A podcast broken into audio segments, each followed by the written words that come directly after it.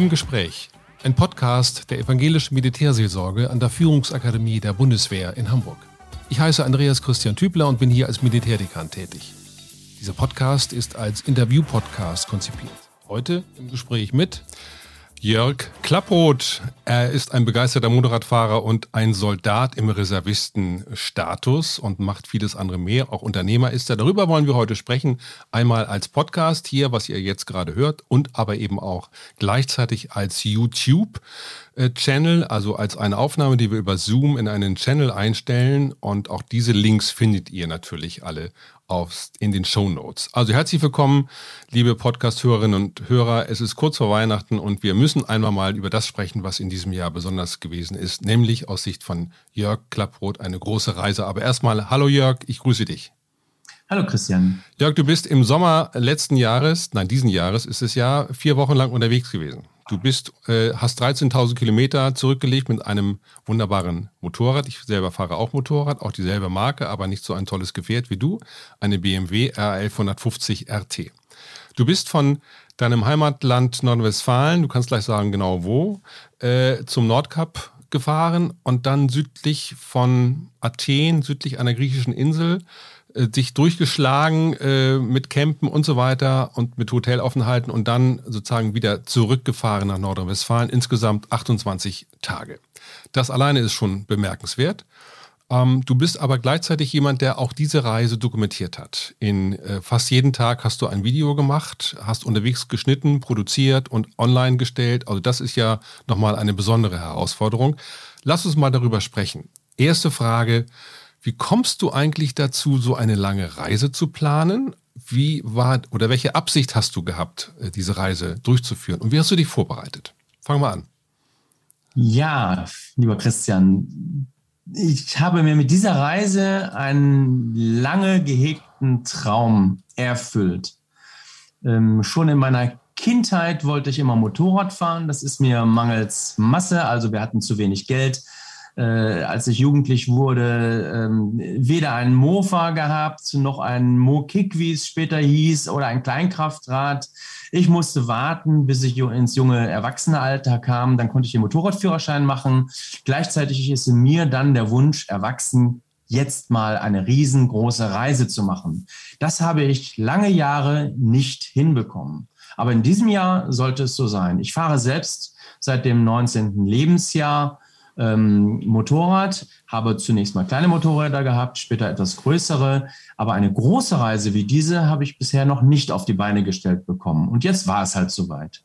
Hat das denn sehr viel an Vorbereitungszeit gekostet? Musstest du da sehr viel Gehirnschmalz investieren? Hast du irgendwo abgeguckt, wie man sowas macht oder wie hast du dich vorbereitet?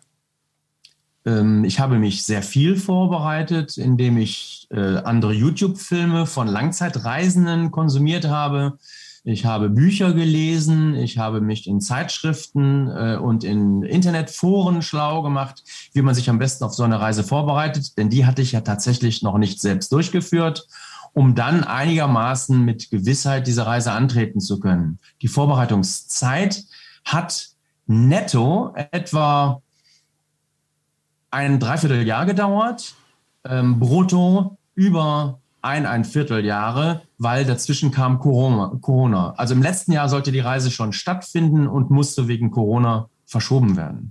Auf den Bildern sieht man, es sind nur einige wenige Bilder, aber da sieht man schon sozusagen, wie du sozusagen ausgerüstet gewesen bist. Wir haben gerade ein Bild vom äh, Nordkap vor uns, von dieser Weltkugel.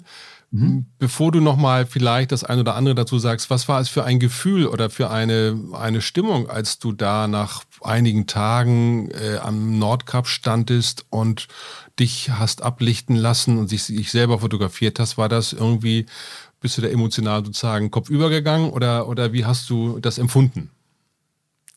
Das Gefühl täuscht nicht. In der Tat ist das etwas ganz Besonderes für mich gewesen. Ähm, das Nordkap selbst ist für viele Motorräder ja so, so etwas wie ein Sehnsuchtsort, da einmal im Leben hinzufahren. Manche machen es mehrfach.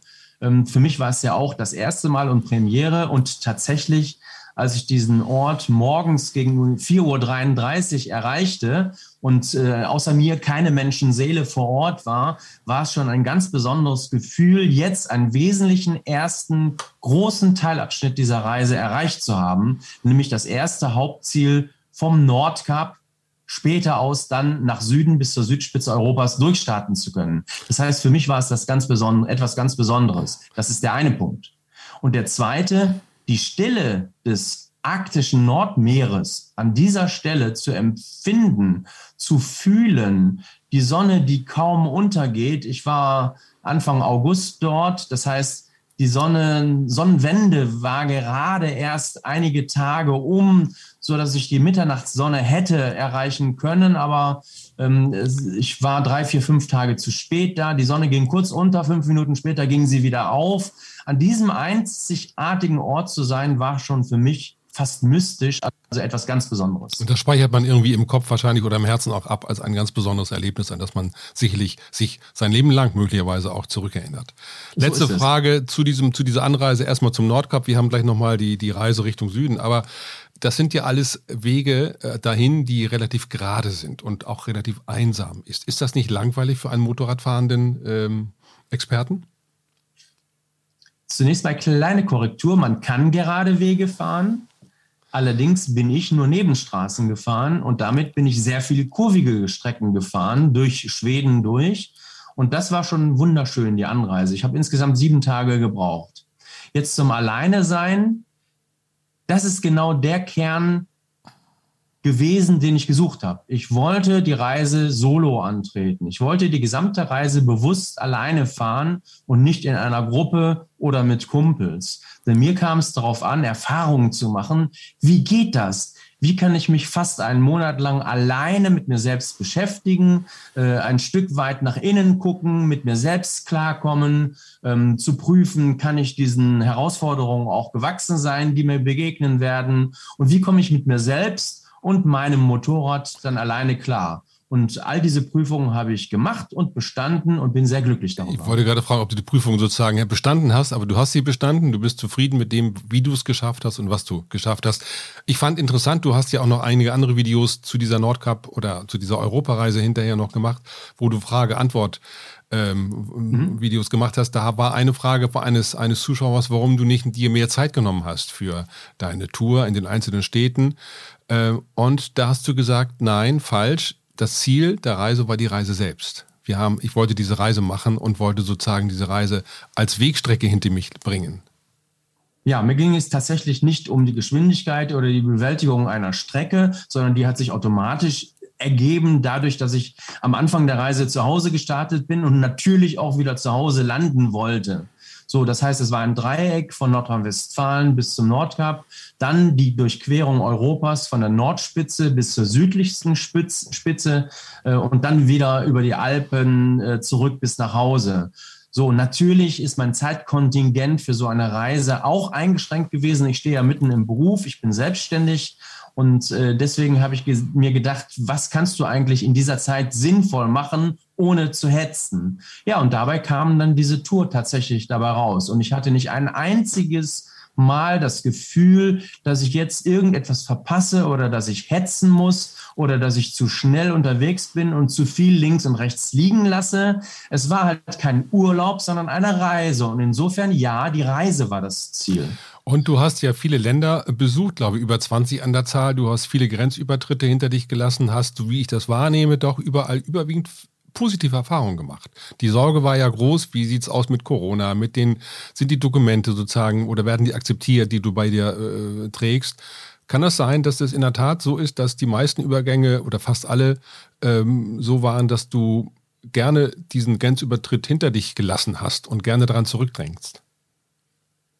Insgesamt habe ich 23 Länder bereist und habe einige mehr Grenzübertritte, weil ich manche Grenzen doppelt überschritten habe, so zum Beispiel von Schweden nach Finnland äh, und dann äh, später von Norwegen nach Finnland wieder zurück.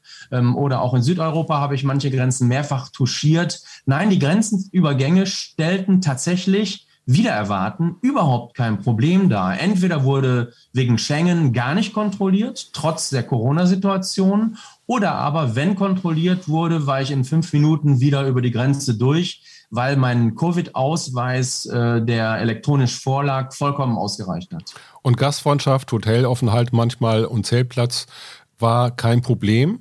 Überhaupt nicht. Also ich habe, bin überall äh, mit offenen Armen empfangen worden, habe überall nette und freundliche Menschen angetroffen. Nicht eine einzige Situation, bei der ich irgendwie Bauchschmerzen hatte.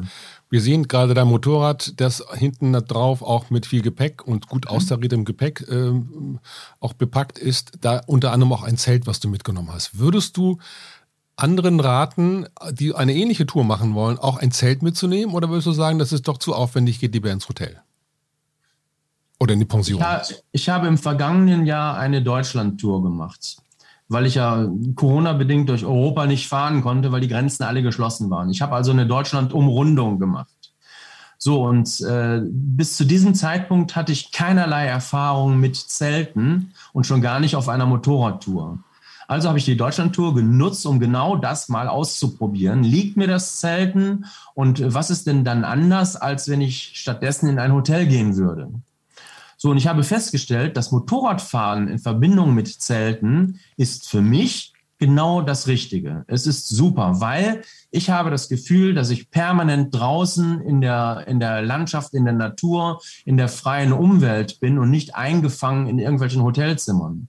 Das heißt also, das Zelten und das weite Motorradfahren, das gehört für mich persönlich irgendwie ganz eng zusammen. Und deswegen kann ich es nur empfehlen. Das, das Gefühl der Freiheit ist beim abendlichen Zelten dann doch noch mal größer, auch wenn man morgens dann aufsteht und aufwacht und sich morgens vorm Zelt seinen Kaffee kocht. Das hat alles mehr Freiheitsgedanken, als wenn ich mich an einen gemachten Tisch setzen würde in einem Restaurant. Also insofern, ja, kann ich nur empfehlen.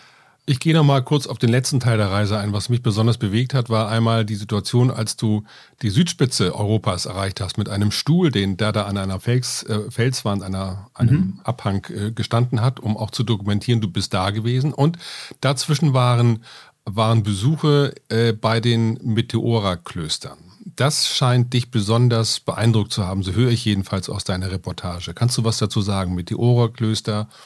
Was ja. macht das mit einem, wenn man dort durch diese Landschaft, durch diese Felsformation geht? Neben den beiden Eckpunkten äh, Nordspitze und Südspitze Europas, übrigens die Südspitze liegt auf der kleinen Insel Gavdos, südlich noch von Kreta, schon fast in Afrika, gehört aber zum kontinentalen Europa und deswegen ist es die Südspitze Europas für mich gewesen. Ähm, gehörte auch der Besuch bei den Felsklöstern von Meteora äh, für mich zu den Highlights der gesamten Reise. Die haben mich tief beeindruckt. Meteora ist eine Gegend äh, äh in der Mitte Griechenlands, etwa äh, mitten in einer Gebirgslandschaft.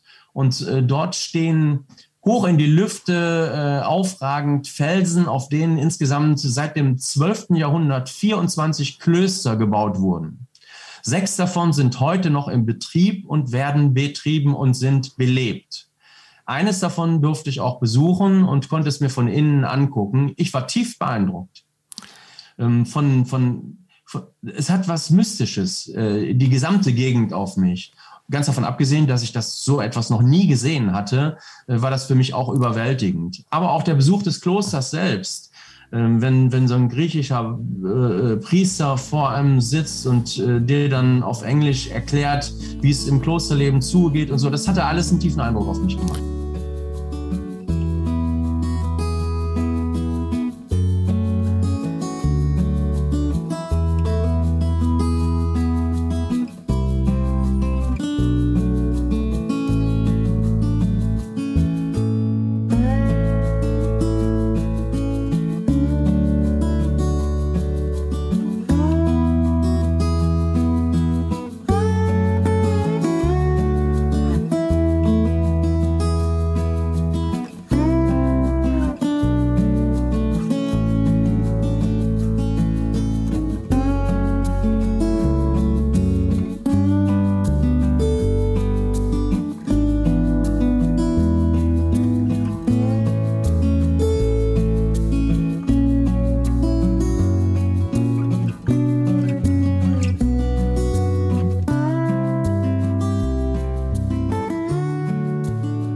Jörg, du hast auch ein Erlebnis gehabt und das hast du geteilt im Chat. Ähm, du hast angehalten an einer Grenzstation und da war dieses Grenzhäuschen nicht besetzt und du hast dennoch angehalten. Das führte zu der Frage äh, eines Users, warum du das getan hast, wieso du nicht einfach weitergefahren bist. Und da hast du gesagt, das habe ich so gelernt, da anzuhalten, wo die Ordnung es gebietet. Ja, zunächst mal war ja auch ein Stoppbalken auf der Straße und als ordentlicher Verkehrsteilnehmer berücksichtigt man das. Das ist das eine. Die Frage war allerdings noch mit verbunden mit der Unterstellung, bist du etwa Beamter? Und an dieser Stelle musste ich natürlich laut lachen. Ich bin zwar kein Beamter, aber als Soldat bin ich natürlich es gewohnt, mich an Regeln zu halten und das mache ich natürlich. Allerdings, ich darf zu meiner Verteidigung anmerken, dass ich nicht gesehen habe zunächst mal, dass das Grenzhäuschen nicht besetzt war. Ja. Trotzdem hätte ich kurz angehalten und wäre dann weitergefahren. So, das ist das zweite Leben von Jörg Klappo, der ist nämlich oberster Reserve im Landeskommando ja. Nordrhein-Westfalen. Und ähm, das ist eine wunderbare Überleitung zu dem zweiten Thema. Wir haben nämlich noch im Gesprächs, als Gesprächsthema deine derzeitige berufliche Reservistentätigkeit und auch noch anschließend dann deine andere berufliche Tätigkeit als Unternehmer. Wir fangen mal an mit der Reservistentätigkeit. Du bist lange Jahre Soldat gewesen. Sag mal, ähm, seit wann bist du nicht mehr Soldat im aktiven Dienst, sondern im Reservistendienst? Ja, meine berufliche Zeit insgesamt hat sich etwa geteilt jetzt. Ich war fast 20 Jahre aktiver Soldat der Bundeswehr. Ich war Berufsoffizier zum Schluss im Dienstgrad eines Majors und habe mich dann irgendwann aus privaten Gründen Anfang der 2000er Jahre entschlossen, die Pferdchen zu wechseln, die Uniform auszuziehen, zumindest so lange, bis ich wieder als Reservist berufen worden war und dann ins Zivilleben zu gehen. Das hat aber überwiegend private Gründe gehabt. Ich habe immer gedacht, das könnte noch eine andere, in der Tat eine andere Wirklichkeit sein, denn auf deiner Motorradreise warst du an einigen Stellen so sortiert, was Planung angeht, was Einschätzung von Situationen angeht, was äh, Kartografieren und Aufzeichnen einer Route angeht, dass ich dachte, na, das könnte auch ein Soldat sein und er ist es auch und zwar mit einer gewissen äh, Leidenschaft gewesen, oder? mit einer großen Leidenschaft. Ich kann das Soldatsein nicht abstreifen. Ich wollte, soweit ich mich erinnern kann, mein Leben lang schon Soldat sein. Als Kind habe ich schon mit kleinen äh, Plastiksoldaten, die es damals gab, gespielt. Ähm, ich, für mich war das eine, eine Welt, in die ich eintauchen wollte. Und das habe ich auch unmittelbar nach meiner Berufsausbildung dann gemacht und war auch sehr, sehr glücklich bei der Bundeswehr. Genauso glücklich bin ich jetzt, als Reserveoffizier meinen Dienst auch weiterhin zur Verfügung stellen zu dürfen. Und du unterrichtest Leute im Stab und andere Leute in NRW, ähm, unterrichtest du in Krisenkommunikation. Da hat ja sicherlich auch dein bisheriger Beruf viel dazu beigetragen, oder? Ja, ich bin Krisenmanagement-Berater und Kommunikationsberater und Trainer. Und diese Eigenschaften nehme ich auch mit in mein äh, Reservistendasein. Und in der Tat, ich darf Kurse geben für höherstehende Reservistensoldaten in leitenden Funktionen, aber auch von aktiven äh, Mitgliedern des Landeskommandos und darüber hinaus. Und Umgang mit Medien äh, und wirkungsvoller Kommunikation zu schulen. Für alle, die es nicht wissen, die Landeskommandos sind sozusagen auf die Bundesländer bezogen, die Kontakt- und Schaltstellen der äh, zivil-militärischen Zusammenarbeit. Und immer dann, wenn es um Katastrophen geht, um Hilfeleistung geht, wie jetzt übrigens in der sogenannten Corona-Zeit, werden die Landeskommandos angefragt und stellen dann unter anderem auch die helfenden Hände zur Verfügung. Übrigens gerade kurz vor Weihnachten in einer Maximalgröße von 25.000, 17.500 aktuell, aber man hat noch eine Reserve, je nachdem, wie die Omikron-Variante noch in den nächsten Wochen zusteckt. Ja, äh, und da bist du tätig und das machst du gerne und ähm, das ist auch etwas, was uns verbindet. Ich bin ja an der Führungsakademie der Bundeswehr und auch an dem Landeskommando Hamburg tätig und habe dort auch viele Gespräche zu führen und von daher hat es auch ein gewisses, ja, eine gewisse Atmosphäre, die sich sozusagen mit dir auch äh, verbunden hat. Dabei hast du auch Bücher geschrieben oder dafür hast du auch Bücher geschrieben, unter anderem ein ganz aktuelles neues Buch, was gerade, ohne jetzt viel Werbung zu machen, aber so viel muss doch sein, was gerade am Erscheinen begriffen ist. Und ich spiele mal eben äh, den Titel ein, ähm, dass sich die äh, äh, Zuseherinnen und Zuseher, wie sagt man denn, die Zuschauer, ähm, die Channel-Abonnenten das, das vorstellen können. Freigeben ist hier, genau. Das heißt, können Sie jeder auch lesen, wirkungsvolle Kommunikation. Die Kunst, andere Menschen zu überzeugen und für seine Ziele zu gewinnen. Sag mal was dazu.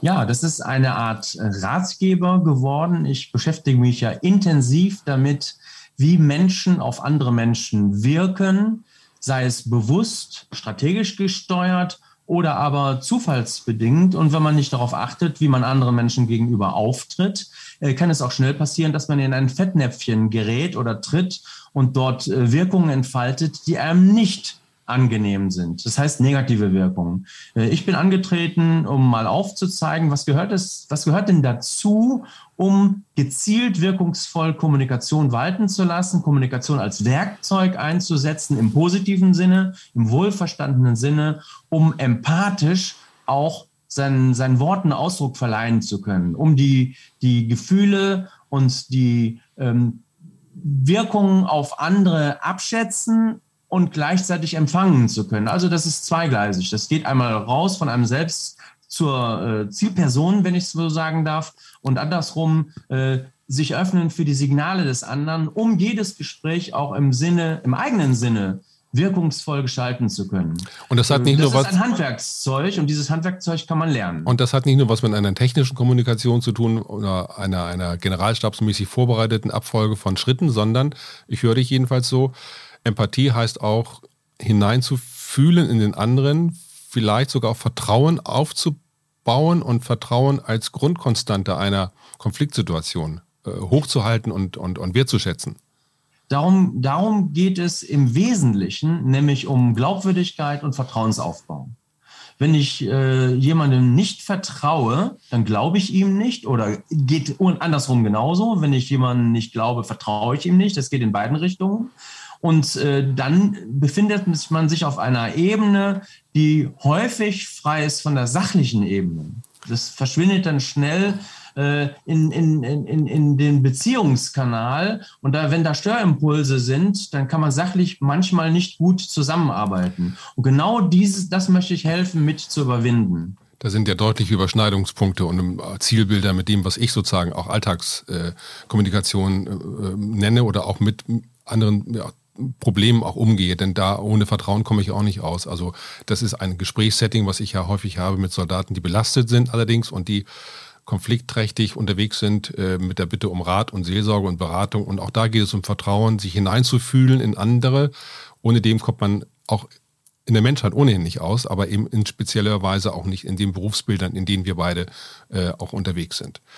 Das gilt für mich vor allem auch im Bereich des Krisenmanagements, weil das Krisenmanagement, äh, wo ich als Krisenmanagementberater äh, mein, äh, meine Brötchen mit verdiene, ähm, da geht es immer darauf, darum, mit vertrauensbildenden Maßnahmen die Unterstützung von Dritten in schwierigen Situationen auch zu erhalten. Ja, und, und äh, deswegen ist die Kommunikation genauso wie die organisatorischen Maßnahmen im Krisenmanagement gleichrangig zu sehen. Und äh, für die Kommunikation gilt Vertrauensaufbau dort, wo es notwendig oder möglich ist. Wird das von deinen Soldaten, die du unterrichtest, auch sehr geschätzt oder ist das für die ein fremder Weg, sich darauf einzulassen?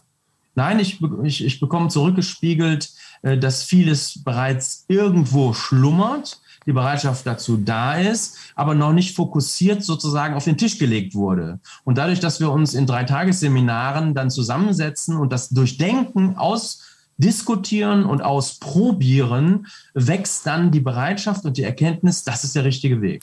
Vielleicht ist das ja auch ein gewisser Link oder ein, eine gewisse Verbindung zu dem, was wir gemeinsam unter innerer, innerer Führung gelernt haben und auch unterrichten, dass äh, auch die, das Vertrauen in den Vorgesetzten, in die Kompetenz des Vorgesetzten wichtig ist für einen geordneten Ablauf eines soldatischen Berufslebens ich, ich glaube, das Stichwort soldatisches Berufsleben ist das, was meine Persönlichkeit angeht, das Prägende. Denn, denn alles das, was ich jetzt heute verkörper als Autor, als Ratgeber, ähm, als Vater, als Ehemann, all diese Dinge entspringen den soldatischen Tugenden im positiv verstandenen Sinne, die ich in der ersten beruflichen Hälfte meines Daseins mitbekommen habe. Insofern bin ich der dankbar, sehr, sehr, der Bundeswehr sehr, sehr dankbar äh, für, für, für diese Tiefe äh, des Verständnisses. Jörg, wir kommen so allmählich zum Schluss. Es äh, fand ich, es war ein gutes Gespräch, äh, ein interessantes, für mich jedenfalls ein interessantes Gespräch, jemanden kennenzulernen, der verschiedene Erfahrungswelten äh, sozusagen zusammenbringt. Einmal diese Erfahrungswelt eines passionierten, klugen, kundigen Motorradfahrenden Menschen, der sich auf eine lange Strecke gemacht hat, um selber auch sich selber vielleicht zu finden, zu kalibrieren, sich auszutesten. Und äh, ich weiß, deine Frau war auch unterwegs, allerdings als Fotografin in äh, Frankreich mit dem äh, mhm. mit einem VW-Bus oder mit einem Campingbus, keine Ahnung. Und äh, das ist eine gute Zeit, vielleicht sich auch einmal eine Auszeit zu gönnen. Das ist hat ja sowas wie Auszeit an sich. Ähm, das geht ja vielen Leuten so, die mal was ganz anderes machen möchten. Und äh, bei uns beiden, äh, die in einem etwas vorgerückten Alter sind, ist das ja vielleicht auch mal ganz sinnvoll. Ich werde sowas ähnliches mal versuchen, zwar nicht bis zum Nordkap, aber auch mal eine größere Reise, wenn ich jetzt im Ruhestand bin in einem halben, dreiviertel Jahr. Ich freue mich jedenfalls schon. Und eben eine andere Person gleichzeitig auch zu kennen, die in einem festen, sozusagen soldatischen Bewusstsein unterwegs ist und äh, auch dafür ja, Krisenkommunikation, für vertrauensbildende Maßnahmen äh, einsteht und da ein ganz, äh, ja, um ein faires Miteinander äh, ringt und andere Soldaten unterrichtet und so. Das finde ich toll. Ich danke dir sehr, Jörg. Wir bleiben irgendwie in Verbindung und äh, an euch, äh, liebe äh, Zuschauerinnen und Zuschauer, schaut mal hin und wieder mal in den Kanal von Jörg rein. Das lohnt sich wirklich. Das ist eine ganz ehrliche Weise, sozusagen dann auch ähm, Themen wie Motorrad und andere Themen äh, ja, neu darzustellen. Und äh, ich wünsche jedenfalls viel Erfolg und viel Spaß dabei. Bald ist Weihnachten. Ich wünsche dir und euch und euch allen ein gesegnetes, gesundes Weihnachtsfest. Wir sehen uns irgendwann wieder. Bleibt behütet. Bis zum nächsten Mal. Tschüss, Jörg. Da schließe ich mich gerne an. Tschüss zusammen. Alles Gute. Das war ein Podcast der Evangelischen Militärseelsorge an der Führungsakademie der Bundeswehr in Hamburg. Ich danke Ihnen fürs Zuhören. Bleiben Sie uns verbunden. Ihr Andreas Christian Tübler.